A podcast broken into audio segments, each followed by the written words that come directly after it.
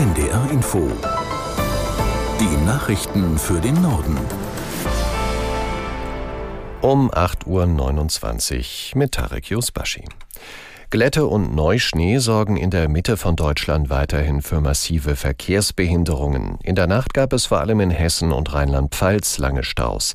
Aus der NDR Nachrichtenredaktion Resa Waffer. Auf der A3 im nördlichen Rheinland-Pfalz saßen etwa 2000 Menschen in kilometerlangen Staus fest, so die Schätzung der Polizei. Besonders zwischen den Anschlussstellen Bad Honnef-Linz und Neustadt-Wied stand alles still. Weil Lkw auf der schneebedeckten Fahrbahn stecken blieben, ging auch auf den Autobahnen A4, A5 und A7 in Osthessen nichts mehr. Mitarbeiter des Roten Kreuzes und des THW versorgten Autofahrer in der Kälte mit Decken und heißen Getränken.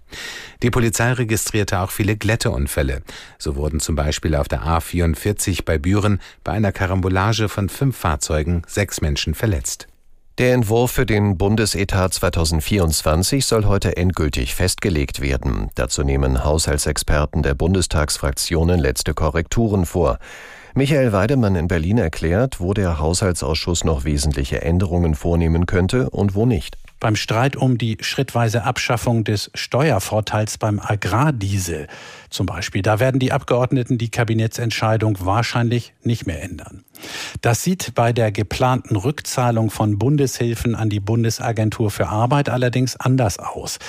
Da haben sich Haushaltsexperten sowohl aus den Koalitions- wie auch aus den Oppositionsfraktionen verfassungsrechtlich eingelassen. Sie haben da Bedenken.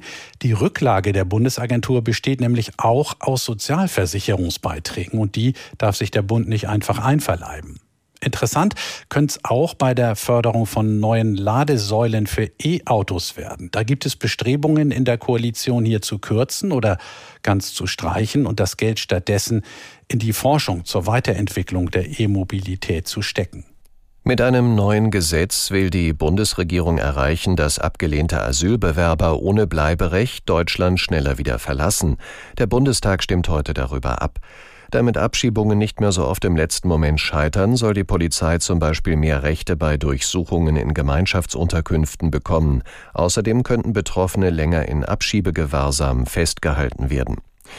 Wie stark sich die neuen Regeln auf die Zahl der Abschiebungen auswirken könnten, ordnet Markus Sambale ein. Wenn man sich die Zahlen anguckt, die in der Begründung zum neuen Gesetz stehen. Es gab zuletzt im Schnitt 12.000 Abschiebungen pro Jahr. Mit den verschärften Regeln rechnet man mit 600 Abschiebungen pro Jahr, die hinzukommen. Also 600 mehr bei 12.000 pro Jahr, das wären nur 5 Prozent mehr.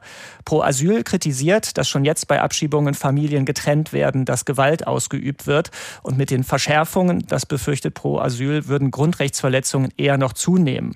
Und gleichzeitig sagt pro Asyl würden Städte und Gemeinden, die von hohen Flüchtlingszahlen betroffen sind, durch dieses Gesetz gar nicht wirklich entlastet.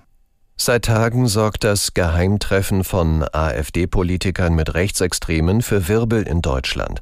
Gestern Abend hat das Berliner Ensemble eine szenische Lesung zur Recherche des Netzwerks Korrektiv aufgeführt und dabei sind auch neue Details ans Licht gekommen. Im Mittelpunkt steht der AfD-Bundestagsmitarbeiter Mario Müller. Aus Berlin Barbara Behrendt. Müller soll sich bei dem Treffen mit Gewalt gegen einen linksautonomen Kronzeugen gebrüstet haben und einen politischen Fahndungskanal auf der Plattform X betreiben, der sensible Daten linker AktivistInnen liegt. Zeitgleich mit der Performance wurde diese Recherche auf korrektiv.org freigeschaltet. Nachlesen sollte man sie unbedingt, denn auf der Bühne wird nicht immer deutlich, welche Sätze tatsächlich in Potsdam gefallen sind und welche nicht. Die Bundeswehr will Veteraninnen und Veteranen besser unterstützen. Seit gestern gibt es dafür eine zentrale Anlaufstelle. Verteidigungsminister Pistorius sagte, den Anliegen der Veteranen solle künftig mehr Aufmerksamkeit geschenkt werden. Das neue Büro hat acht Mitarbeiter. Sie sind Ansprechpartner für ehemalige Soldaten, aber auch für Organisationen, die sich in der Veteranenarbeit engagieren.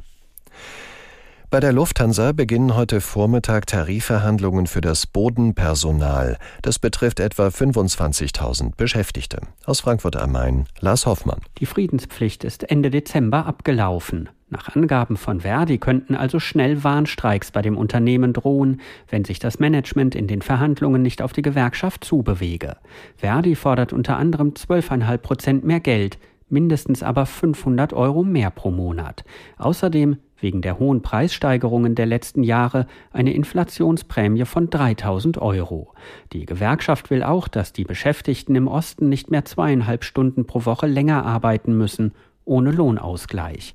In Ecuador ist ein Staatsanwalt ermordet worden, der die Ermittlungen zu einer aufsehenerregenden Geiselnahme in einem Fernsehstudio geleitet hat.